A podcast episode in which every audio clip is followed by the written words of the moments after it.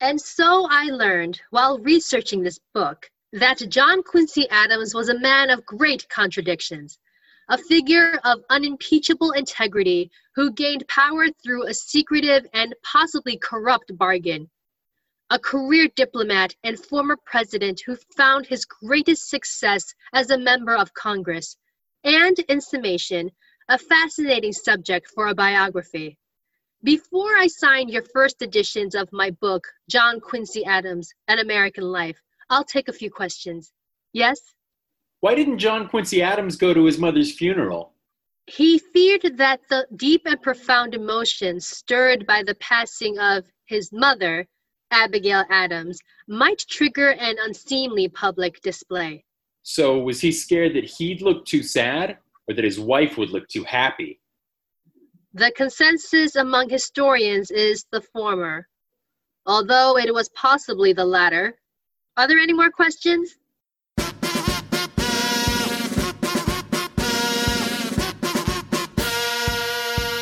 Coming to you from Chicago, Illinois, DB Comedy presents The Electables Presidential Sketch Comedy and History for people who can't afford Hamilton. Today's episode John Quincy Adams. What you are about to hear in this podcast is a mashup, partly sketch comedy in a radio comedy vein, and partially discussions about presidents and history and how that changes. The folks you'll be hearing are DB Comedy, a political sketch comedy company that's been working in Chicago since 2006 where actors, writers, producers, and directors, along with actual real life historians and experts in all things presidential. Thanks for downloading. Hope you like it. You're surprisingly enthusiastic for someone who, again, on the whole presidential timeline, doesn't seem to have doesn't seem to have a whole lot of stuff other than Because he's Abigail Adams' what he wants to son, do, so he's of course we love him. He, and he had a complicated relationship with his mother, Abigail Adams. she tried to li- he tried to live by the principles in which he whi- he tried to live by the principles which she instilled in him, but he didn't like her very much. He's wrong for that. Well, he was wrong for that, but she was kind of harsh on him. She grew up in she grew up in the she practiced the tough love school of parenting. I would say, wouldn't you? It's a bit of a tiger mother, maybe. Like, you know, she, before that term was in vogue. Presented all over the world when he was a teenager. No, no. I mean, no. I think his I, I think his dad played a role in that, but And when- But she thought it would be good for him and his Well, sure. development as a future statesman. And when he was gone, she would, you know, write him all these letters talking about his dereliction from duty and how he had to be a better person. And he didn't go to her funeral. He said he was too busy. I think he's wrong for that. I'm just gonna throw that out. I mean, like, yeah, his, his mother pushed him, but he's the son of John Adams and Abigail Adams, for God's sakes. Like, great things should come. You need to be pushed to do great things. Like, what? Is George Bush not gonna go to his mother's funeral because she pushed him? Like, come on. I Aw, think he just wanted to Barb. Make sure she was dead. Hell for that one, but Ooh.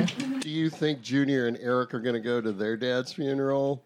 Oh, They'll be like, free, finally. Finally free. who knows? They might be.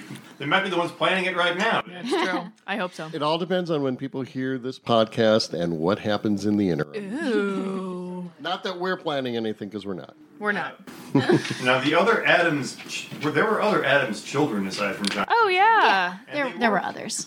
They didn't do Trivia question: When did John Quincy Adams' diplomatic career begin? Ooh, When he he was was sec. 10. Yeah, he was secretary to his father in France. We have a sketch about this. Oh, okay. And We have a sketch what was about his this. First official. When was his first official diplomatic appointment?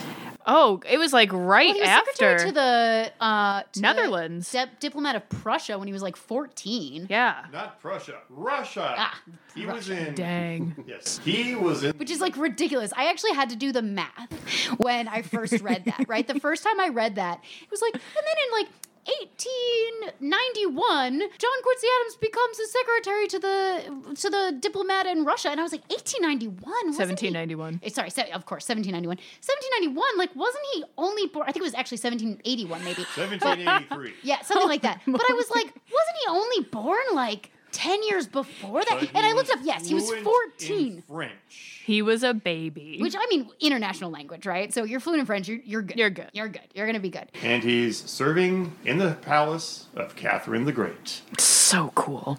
Like really cool. Also, like those two people were alive and happening at the same time. So cool. History's awesome. I you love guys. history. And we've sufficiently plugged the sketch that Yes, I you wrote. did. Nice. Catherine the Great trying to seduce John Quincy. Yes. oh my Yeah, sounds right. God. I can't wait to hear this sketch. That's amazing. Yeah, Paul's going through the whole, uh, basically Mike Nichols. So we started with a Virginia Woolf parody. Now we have a graduate parody. We're trying to figure out when the Silkwood parody comes. We'll get to a closer parody. a at some working point. girl parody. Anyway, Woo.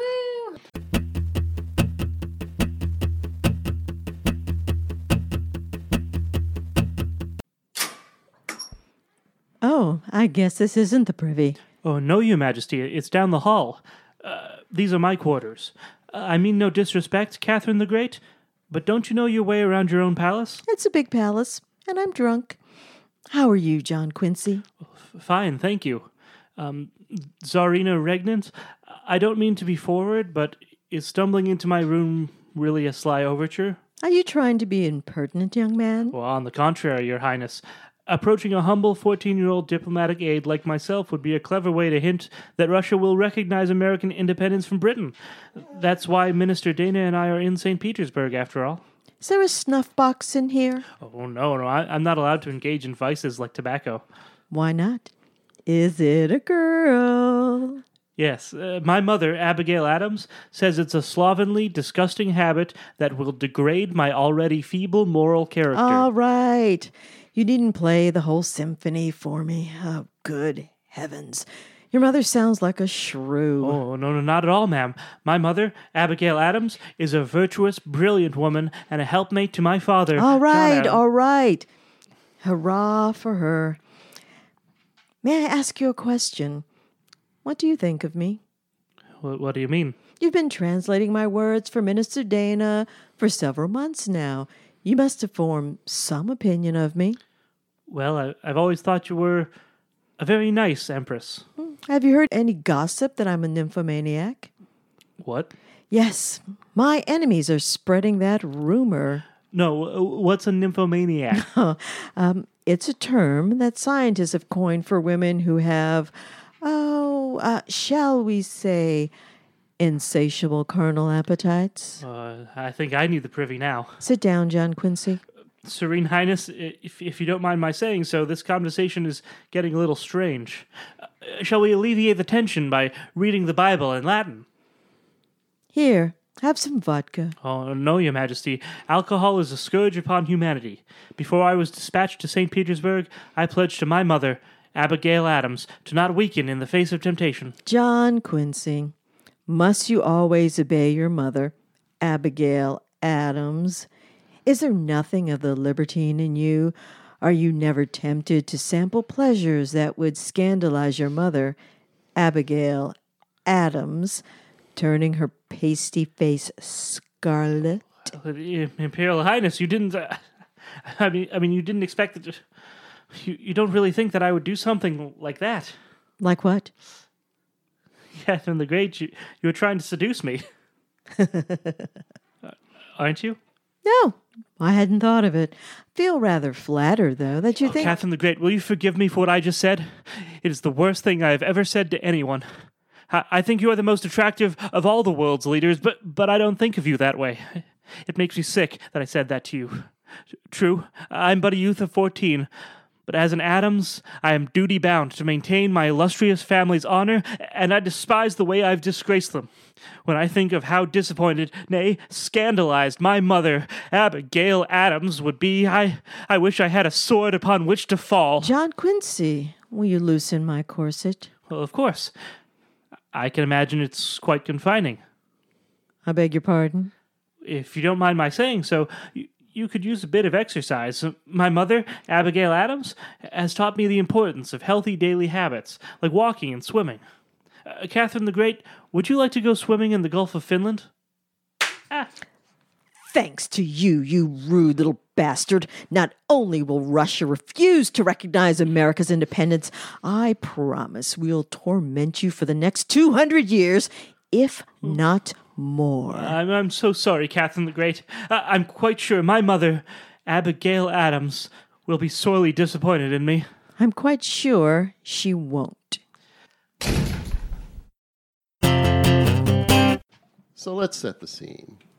We're getting to the end of the Monroe presidency. Everybody's chilling, everybody's having fun. It's the Good era of feelings, good baby. feelings. and his Secretary of State, guy that did a lot of work, Air presumptive. guy that did a, yeah. It's true though. John like in Quin- the 19th early 19th century if you were Secretary of State, you were president. That was the stepping stone. Like four Yep. of the s- for, like four of the first six presidents were Secretary of States Yep. before they were president. So everything is set with, you know, John Quincy Adams, who's got the pedigree, he's got the name, he's got the he's, he's got the, foreign Part of policy his- experience. His mother, Abigail Adams. He's got the mutton Is chops. she still alive? Then I don't know when she died. and and the table is set for just a nice easy transition and it doesn't quite happen. Except Because of not so Henry much. Clay. I mean, it really wasn't. Andrew Jackson also fucked that up. Like perhaps most. And then there was the stroke of luck with Crawford. Well, hold on, hold on. Okay, so we've got our The only guy you've not heard We've of. got our players, but we haven't really set up the game because there's an election. An election's supposed to happen. So was it presumed at the start of the election that it was a f- eh, that it was John Quincy's to lose or John Quincy's period? Yeah, I mean, John Quincy Adams was very much the assumed heir to Monroe. by the political establishment. Yes. Unfortunately, the political establishments were not wasn't the only one who had a say. Well, who are the polit? Wait a minute. Let's let's hold on a second. okay. Whom is the political establishment? Henry Clay. Was it really? Not really. so were they buddies? running Were, the whole country. were Clay and Adams buddies? What what? Henry Clay Adams actually didn't really get along. Um, they hadn't gotten along very well when they um, uh, when they worked on the Treaty of Ghent together. Uh, fun fact: John Quincy Adams also did the Treaty of Ghent. He was like the best foreign policy person ever. This was before he was Secretary of State, but still badass. Uh, and he and Henry Clay had a lot of like differences of opinion, so they actually didn't get along super well um, generally. But they respected one another. Um, and so John Quincy Adams was absolutely the heir presumptive, uh, but Henry Clay, being Henry Clay, like decided, you know, I should probably run for president. I'm a shoe in, right? Everyone loves me. So where does Crawford come in, and when did when? How does Jackson come in? well, I mean, Crawford decided to run too, and he's a no name, basically, to us today. Mm-hmm. like, it doesn't matter. Like, he, he actually did better than Henry Clay in the Yeah, election, he was but third, even after he had a stroke. He was like the John Stroger of the. it was the 18th Bernie century. or Sanders thing. the the Woodrow Wilson. um, but yeah, so he and then he decides to run, and then uh, Monroe and, and and John Quincy Adams thinks this is fine, this is fine. Like Andrew Jackson and I get along pretty well. Like he he's going to support me, and this will be cool, and I'm going to have him be my my vice president, right? Like I like Andrew Jackson, I'll get him to be my VP. Then the Southerners will vote for me, and it's all good. And then Jackson's like, "Nah, dude, I'm going to run for president too." So w- there, there were you know four candidates suddenly running for president, um, which is fairly unprecedented by this point. Like there is not this many, especially when there's. And not if, only if anyone's counting, there's only one political party, but there are four candidates. So it was essentially a massive primary, only the election itself was held in November. Yes, It was a massive primary that was, in fact, the general election. Was it the same sort of thing that we see in some modern elections where most of the candidates actually are pretty mu- have pretty much the same platform, have pretty much the same political views, but you just have to differentiate them through negative campaigning or sniping personally or stuff like that? I mean, other than Andrew Jackson, yes. Uh, Andrew Jackson was definitely a bit of an outlier there, but w- with his hatred of the Second Bank of the United States and his really strong policies um, aro- about war, being a war hero, and mm, technically. So um, he, he was, he was that- out of the military by that point, right? Yes, Yeah. yes. Um, so he, but he was riding on his his military pedigree, um, and so he was he was definitely the outlier here, uh, very much so. But the other three candidates, it was very much like we see in political primaries today. Is uh, they substantially there wasn't that much difference in their policy. It was more of a regional difference, if anything, right? I mean, John Quincy Adams is really pulling that northeastern vote. Clay is that again, that like Kentucky, Tennessee, like that mid southern vote, and Crawford is just Crawford. Were there Is he having a stroke? could there have been any um i guess you would say sort of political or uh, party you know uh, party seniors shall we say or you know uh, people who ran the party that could have come in and you know found a proverbial back room to smoke in and then go all right you know you're you're you're going to run in 4 years you sit down you're just going to take one for the team I think the problem is with that scenario is those people are John Quincy Adams and Henry Clay, right? The two people who are running against each so other. they're smoking in each other's faces and, uh, Right. okay I mean, especially John Quincy Adams, right? John Quincy Adams is the presumptive winner of this election because of, again, everything that Laura was saying his pedigree, everything that uh, I think we all have been talking about it, right? His pedigree, his uh, Foreign policy experience, not just foreign policy experience, like he also served in the legislature, right? The reason I push this, just besides being just a political Junkie. political election night junkie, and of course having experienced all sorts of insanity in various uh, elect- election nights, this term "corrupt bargain." now, granted, it was like it was created by Jackson.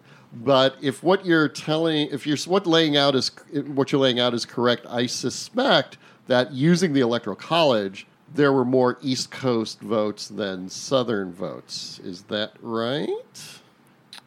Uh, yeah. I mean, if you look at the regional breakdown, uh, it's actually split regionally three ways, which I think is super interesting. It's between the Northeast, specifically, the South, and probably the nascent Midwest. Which in Which those at the days was time was the West. right. Right. So Clay uh, wins Ohio, Kentucky, and Missouri. Right. So that Interesting. I, super interesting. So Clay Clay won his home state, right? Kentucky. Yeah, Kentucky. John Quincy Adams won geographically a very, very small, small part of the part of the country, But where a lot of small people but lived. vote where a lot of rich. people lived. I mean, Exactly. New York. I mean, did he won New York? I'm assuming. Yes. New York was just beginning to assert. New York was the Electoral power. California of the day. Oh yeah, I, I I'm looking at the breakdown right now. It's just super interesting. So New York has 26 electoral votes, and Pennsylvania, which Jackson won, has 28.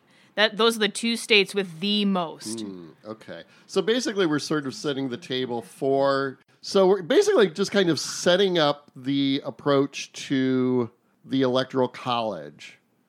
Was the presumption that Quincy Adams was going to win, or was the presumption that Jackson was somehow going to win? I mean, the political establishment wanted John Quincy Adams to win. And once you I mean the, the it didn't work, right? The the election didn't have a result. Even the electoral college didn't have a result. So that meant that they pushed the election over to the political elite, right? The house had to decide who the president was going to be. And in that circumstance, it becomes pretty clear that John Quincy Adams is going to win. Would, and would Jackson have known that from the jump? he probably could have surmised it Okay. and he hated it. I mean, John Quincy, or I'm sorry, Jackson hated the Electoral College before the election of 1824. so this is not helping the situation, right? He wins the popular vote. He wins more of the electoral college vote. It's true. Um, But he doesn't win a majority. So it ends up going to the House, and he doesn't have power there. So he didn't even try. He's an outsider there. I mean, he, you know, he was hoping to win, sure. But A, John Quincy Adams is an insider. And then B, he works with the other political insider to then make it a sure thing. So even though Henry Clay gets third place in the popular vote, he actually got fourth place, womp womp, Hmm. in the Electoral College. So he's out of the running entirely. The House is trying to decide between the top three candidates Jackson, John Quincy Adams, and Crawford, Who's who not literally there. just had a Really stroke not and there. doesn't matter. no one's going to vote for him. So he really, just had a really, stroke. they bring someone named Bernie and just kind of start throwing up his Wait, body. and- I, I really do. I really do want to point out, though, because I think this is super fascinating. There are three states that throw their electoral votes in the House to Crawford. four, four actually. Who was Crawford's vice presidential candidate? Did you have a? Did you have presidents and vice presidential? Not tickets not at the yet. time? No. Oh, Three. Because remember, it was Secretary of State that the wa- that everybody really wanted. Right. Oh. Oh, you're right. Four. Yeah, It's you're not right. till you start having presidents die that vice presidents suddenly have some importance. That's right. I a mean, vice preview. vice presidents are no longer like the first loser because they realized that didn't work out really well. Um, Thanks, Thomas Jefferson. but it's still not like this clear ticket kind of situation. So let me put it to you this way: then, once the deal is made, Right. So yeah. To, so so to be clear here, because I'm not sure we quite quite spelled Mm-hmm. Under- it yeah. out. Um, you know, John Quincy Adams goes up to Henry Clay and says, His- "Hey, buddy." yeah, his political insider friend. right? Like we don't really get along personally in in some ways, but we have very similar beliefs politically. And I'm not Andrew Jackson. And yeah, basically, and I'm not Andrew Jackson, who Henry Clay did not have similar political beliefs with. okay, Henry Clay basically wanted anybody but Andrew Jackson to be president. And the best part to me about this this this bargain, the way that Clay throws the election, is Kentucky asked Clay to throw his vote to Jackson. And he's like, "Nah, Yeah. nah, I'm good." Jackson ends up calling this a corrupt bargain because he says Clay sells his votes so he can be Secretary of State, which, like, he does get to be Secretary of State. he would probably have given John Quincy Adams his votes regardless of the Secretary of State position, to be quite honest, because he hated Andrew Jackson. And he thought he was a douchebag, which he was. Which he was. So I just want to say before you meet the principal that I'm very proud of how mature you have all been in deciding how to ask her about what drink should be brought back for lunch in the cafeteria. Thank you, Miss Sandy. I love teaching civics and seeing students apply the principles of listening, taking votes, building consensus, and then using that consensus properly. It was kind of tricky. Some people liked chocolate milk, others wanted grape juice, a couple people wanted lemonade, and one weirdo wanted almond soy milk. Ugh. That's right, Sally. We know what we're going to say to Principal Crawford, and we will resolve the issue today. Yep, grape juice, just like Patrick says. Yeah. Right, Clay? Sure. Grape juice. Very good. Let me bring Principal Crawford in. Are you sure grape juice was in the majority? No single drink got 50%, but grape juice was the top vote getter. Chocolate milk was second. It was. I checked with everyone. Well, you are the most popular kid in class, Clay. Well, you know, sometimes you win and sometimes you don't. It has nothing to do with what we like. You like grape juice. I like chocolate milk too, but milk makes me break into a rash and my lips swell up. It's not her fault, Patrick. Thanks, Clay. My friends are okay with grape juice instead of lemonade or chocolate milk. I guess we'll just have to wait until next year for chocolate milk. That's the democratic spirit. They're coming. Good, Good morning, Principal Crawford. Good morning. Happy to see everyone. Thank you, Principal Crawford. Good morning. Thank you for seeing us again, Principal Crawford. I'm happy to come back. Seeing us again. Principal Crawford, as you know, our class had a discussion about what new drink should be served for lunch this year. I do. And I think the des- the decision making process that your class went through was a fine example of how people can work together to make a decision for the benefit of everyone. I like to think of it as democracy in action. Thank you, Principal Crawford. Yes, thank you. What's going on here? Well, we are here to confirm our decision like we did yesterday when my colleague Clay and me came to you. What? I mean, Clay and I. Sorry. Sally. You two met with the principal yesterday? Well, you know, sometimes you get a chance to talk to people and you got to do it.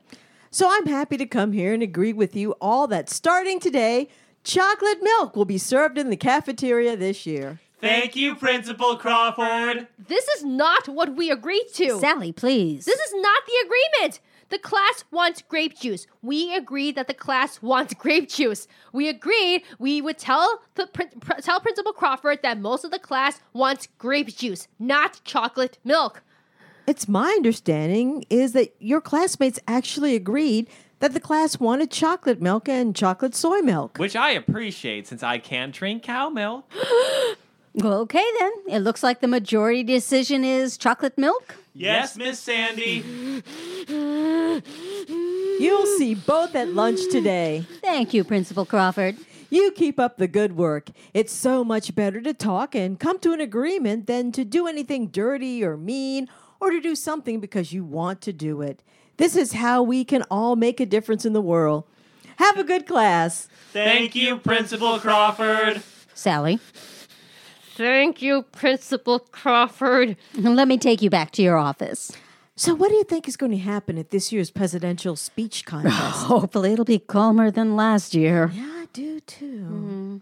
Well, you know, chocolate soy milk is for weirdos. Maybe you should try some and you wouldn't look like a fish. Well, you know, maybe you don't need any hair either. I ow, ow. Oh, That's really immature, Sally. You stabbed me in the back over chocolate soy milk. Sally.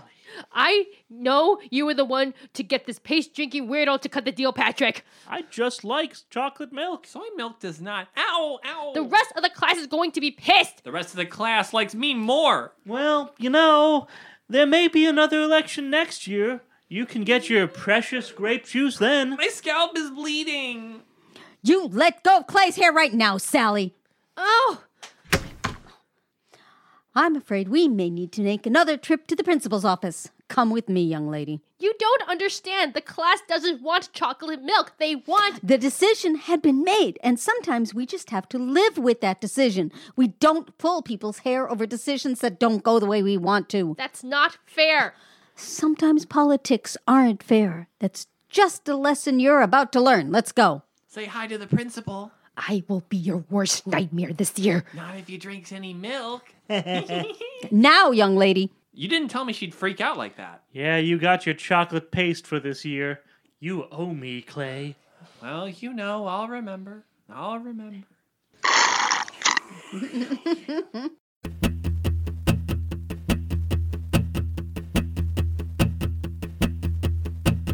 So, so the deal is made. Quincy Adams becomes president. Is Quincy Adams at least aware enough to realize this is going to make my job much harder? I mean, this immediately ends the era of good feelings. I would think so. that sounds like it would. Yes.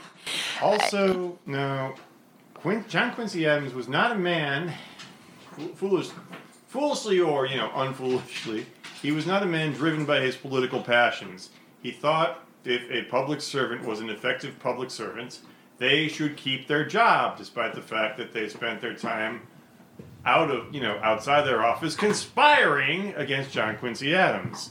He nurtured a lot of vipers in his administration. Yeah. Un- unlike his father, he wasn't very vindictive if you like crossed him. one of John John Adams' bad qualities. But The only one. the o- I mean the only one. Um, but yeah, so uh, John Quincy Adams, he you know he keeps most of Monroe's cabinet, not all of which actually really liked him. So like that's maybe not the best call. We said this immediately ends the era of good feelings. The Democratic Republican Party, which at the time was the only party in town, completely disintegrates, and we get the Democratic Party and then the National Republicans. They're not the Democrats and the Republicans that we know today. They just have the same names. It's very confusing. And the National Republicans, uh, they would eventually morph into the Whigs. Wigs. yes. Sorry, I like the wig party. So, what sort of things, again, when you read the history, you hear that Jackson did all sorts of things to try to undercut John Quincy Adams. Le- any examples? Oh, are we talking about Jackson now? I want to No, talk no, no, about. no, we're I want to still talk talking about about- we're all still of the talking about things that Quincy- John Quincy Adams did Yeah, we're talking about John Quincy. Well, let, well, let's. w- Well, um, by way of Jackson. Let's. well, ex- well, sort of. Well, All the things what he you- tried to do, and then so in Jackson other was words, it sounds like Quincy Adams was able to get some things done while Jackson was doing whatever he was going to do, getting to the election of uh, 1828. The um, Using free publicity from the Postmaster General, appointed by John Quincy Adams, to undermine John Quincy Adams. For such a smart man, John Quincy Adams could be quite a fool. Oh yeah. or just very naive. I, I think he was much like we said about his father really idealistic so he had these Oh, ideals so much. of what a statesman should be he had these ideals of what The uh, Republic the should republic be- should be and what politics and government should be and what respectable men in politics and government should be Well, he sort of. and andrew jackson like didn't give a shit about any well, of well, I'm sort of I'm jump, sort of jumping ahead a little bit, but uh, John Quincy Adams actually becomes one of the maybe the first great ex presidents by Yep. going back to Congress and fighting for Unexpectedly. abolition and uh, a lot of and you know and and and finding a certain amount of contentment doing that. Strangely enough, I mean, one of the Maybe not tragedies strangely I feel like of JQA, uh, as I affectionately call him, is Me too. that he was so much better at not being president. Like mu- Yep. much like much Yep. like Jimmy Carter. Doing again, Quincy? Oh, leave me alone, woman. Don't woman me. I'm sorry, Louisa. I just. And don't come I am sorrying me again either. Go take a walk, why don't you? I walked five miles and I and I swam another two, and I'm I'm still in a state. You've been in a state for a year and a half. Well, you try having an election stolen from you after having been stopped from doing anything for four years by a thief. Thief. You do realize Mr. Jackson thinks you stole the election from him, don't you? He was the one who was pissy towards Clay, and he opened up the door and. and made it look like you stole the election from him. Corrupt bargain or not. Louisa! The things he said about you last year, and, and you're defending him? I don't give a damn what Andrew Jackson says about me. Politics is a dirty business, and that's all there is to it. Your parents taught me that. Oh, now my parents. If this is the way you feel about being in politics, why did you choose to go into the profession? You can stew in your own bitterness somewhere away from me. Louisa, just, I don't. I just. Shit. Abigail Adams! I, I mean, mother! If you woman me, dear boy, I am a man. Hardly. You will always be my son. However, I, I know. And I know she's correct, too. Politics is a dirty business. so dirty, I have to agree with that woman you married. Don't go on about Louisa that way, mother. Grow up already. Why do you take your politics so personally? How couldn't you? How couldn't father? You have your father's sensitivity. He was a mess after Jefferson beat him. Jackson is a madman. Why, why didn't the voters of this country see that? I suspect they did, and that's why he won. But I'm clearly saner than he'll ever be. Also, let us be honest. You were not such a good president. Mother! It is true. Why, why must you defend that madman, that monster of your own son? Ow! Citizens will sometimes vote for horrible leaders. That is inevitable. That's why your father and his friends put this country together the way they did to withstand such decisions and keep them to a precious few. Can it withstand such a racist populist blowhard? Not if all you do is sit at home crying about every slight that comes within earshot and yell at ghosts in your own righteousness. Even your wife doesn't deserve that. It drives you to the same sort of madness as the people you hate. It is, in the end, unproductive. Must you preach so? I am whatever is in your head. And you do seem to have a flair for the dramatic. You got that from your father. And what do you suggest I do? My message to you is do something or shut up. Well, thank you for that. So I can keep you from haunting me, I shall do something. Don't do it for me. Do it for yourself. And not to be quaint, but do it for your country. After all, that is why the founding fathers did what they did. With guidance and prodding by ladies like me. Well, I will say, you and Father always looked after one another. Your father was a dear, as your Louisa is to you. Do not squander that, John Quincy Adams, if she is the best you can do. Have you finished your musings? Louisa, I have been thinking. Have you? I cannot change what history did, but I can do something to at least keep from yelling at you and rousing the spirits. I do hope so, dearest Quincy. I just ran into some townspeople. They still seem to like you. They believe you would be a fine member of Congress for the district. From the president of the nation to a member of the legislature. Why not? Consider how much of a thorn in the side it would be for President Jackson to have to deal with you all the days he is in the White House. That would bring me some satisfaction. Plus, you do love to have your swims in the clear and clean waters of the Potomac River. You should consider it. I shall. Louisa, what would I do without you to counsel me? More stubborn ravings like what you did this morning, and you will find out. May that day never come. I wish she could at least throw decent parties. Mother!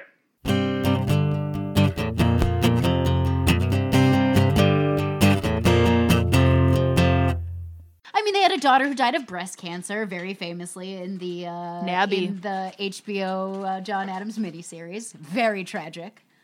Uh, but Uh, Quincy had many children, right? Eventually. Uh, Quincy, Quincy had several children. Mm-hmm. Um, also, I actually love his story of him and his wife because I feel like he really learned from his parents' marriage and how much they loved one another. So yeah, he actually had a love match too, which I just think is adorable because that's like not very usual at that time. But it was a love match for John Quincy, but not for Abigail. well, Louisa. yeah she she well she was american but her fa- she had been raised in in, in Oh, england um, her father was a merchant and so she'd been raised in in england and neither john adams nor abigail adams were really in favor of this match but john quincy adams was like whatever i love this girl i'm gonna marry her and he did So, raised in England or born in England? Because she's always cited as um, the first non-American first lady to to marry a president, but not be an American. uh, well her father was an american so i guess i'm not really sure how nationality distinctions worked in, In the 19th century? century. I mean, everyone was British. Revolution, though, was she born before before she could and taken abroad before she could claim U.S. citizenship? yeah i don't i don't know her date of And we, birth. we- and there was I mean, she still, may have been born in the UK. and we still have the Um, old "we fought wars against these people" thing. Yeah. I mean, she may very well have been born in the UK. I'm not entirely sure of that, but they did they did meet in England. She had lived, you know, essentially her entire life, if not her entire life. I'm not entirely sure of that. In in Britain, she was definitely very British. she was definitely very British, and uh, yeah, John Qu- John Adams and Abigail Adams were not in favor of this match. And John Quincy Adams says, "Meh, whatever. I'm going to marry her anyway." And then the best part is he didn't even get her dowry. His her father absconded back to the United States to like get away from his creditors in England, and didn't even give John Quincy Adams the dowry he was supposed to get. And he literally wrote in his diary, which he kept like for his whole life, meh, I don't regret it. Like, I'm still happy that I married her. Did he really say meh? Did he? yeah, that's like an exact quote. I've read I've read the diary. No, I mean no, not an exact quote. But he, you know, he said like I don't regret it. I don't regret it. I don't regret it at all. Like even though I didn't get the dowry that I was supposed to get and even though my parents didn't approve, um love. Like I love her and I'm going to marry her and she's awesome.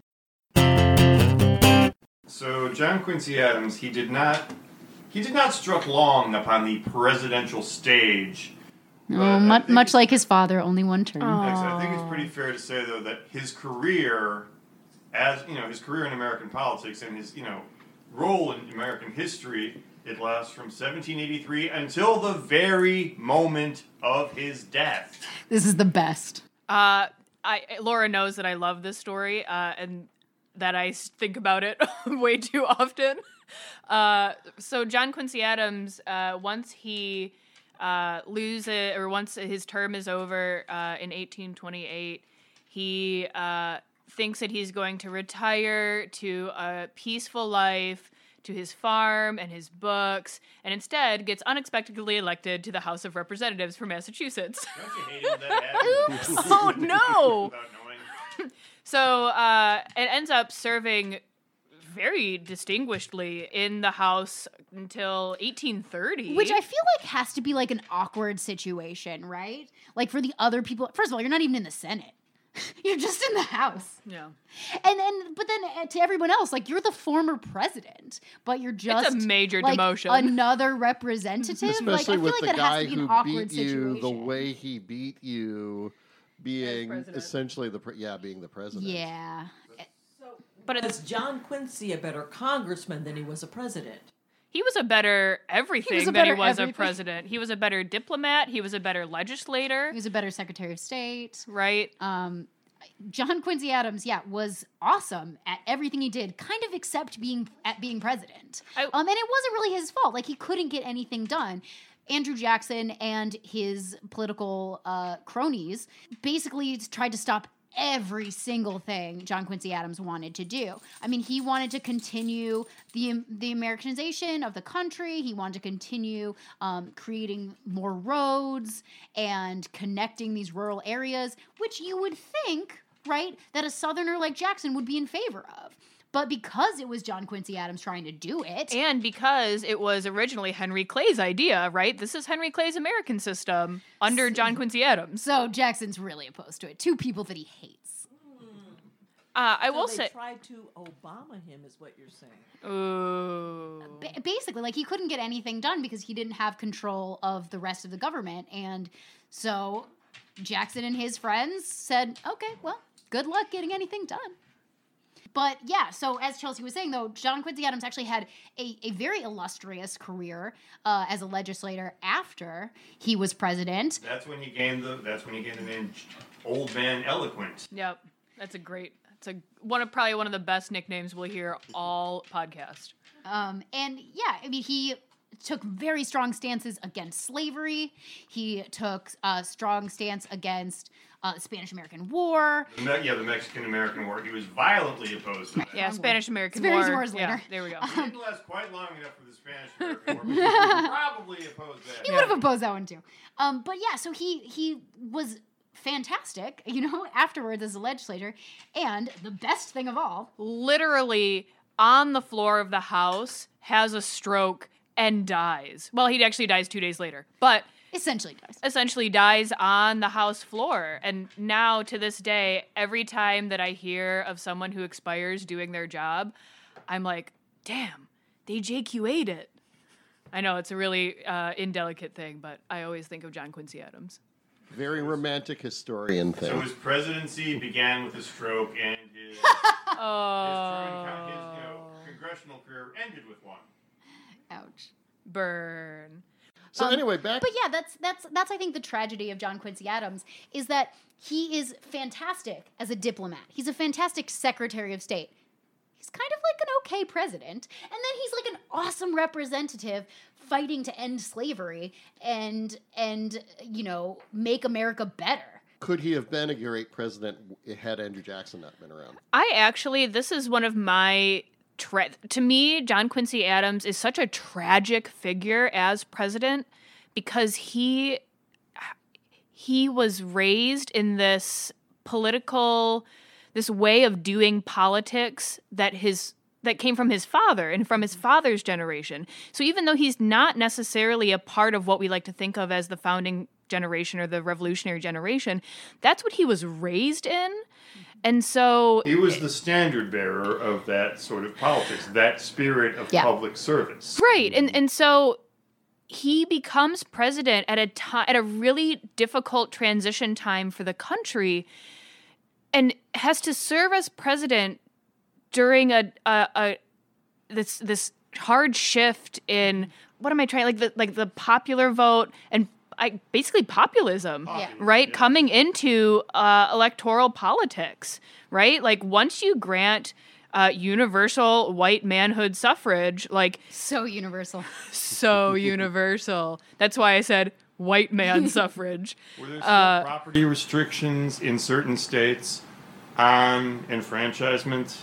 Uh, once they pass universal suffrage for white men, No. And when was that? 1820 I think it's Jackson. I think it's right before Jackson's s- the the election of Jackson, 1828. Interesting. So, Ooh. and we're actually this is actually going to be a nice little rest spot as we transition to Andrew Jackson again. So John Quincy Adams. Oh, if we oh if he weren't president, but he was. And that leads us to, again, away from the era of good feelings and into the beginning of sort of, maybe in some ways, sort of the, again, just uh, what you want to talk about transition, like trans, like a huge transition. Like a major shift. Yeah. Uh, Major cultural and Washington political is shift. rolling over in his grave at this political shift. DB Comedy presents The Electables. This episode's sketches were written and produced by Gina Bucola, Sandy Bykowski, Joseph Fedorko, Ramona Gillet, Sylvia Mann, Paul Moulton, and Patrick J. Riley. This episode's sketches were performed by Gina Bucola, Sandy Bykowski, Danielle Durbin, Joseph Fedorko, Ramona Jue, Sylvia Mann, Paul Moulton, Patrick J. Riley, and Tommy Spears. Original music written and performed by Throop McClurg. Audio production of the Electables podcast is by Joseph Fedorko. Contributions to DB Comedy are graciously accepted by going to the DB Comedy donation page at fracturedatlas.com, who is the nonprofit fiscal sponsor of DB Comedy. Donations are tax deductible to the fullest extent allowed by law. For more information on DB Comedy and the Electables, visit DB Comedy's website, dbcomedychicago.com. Follow us on Facebook at DB Comedy and Twitter at DB Comedy Chicago. Thanks for listening. Thanks for downloading.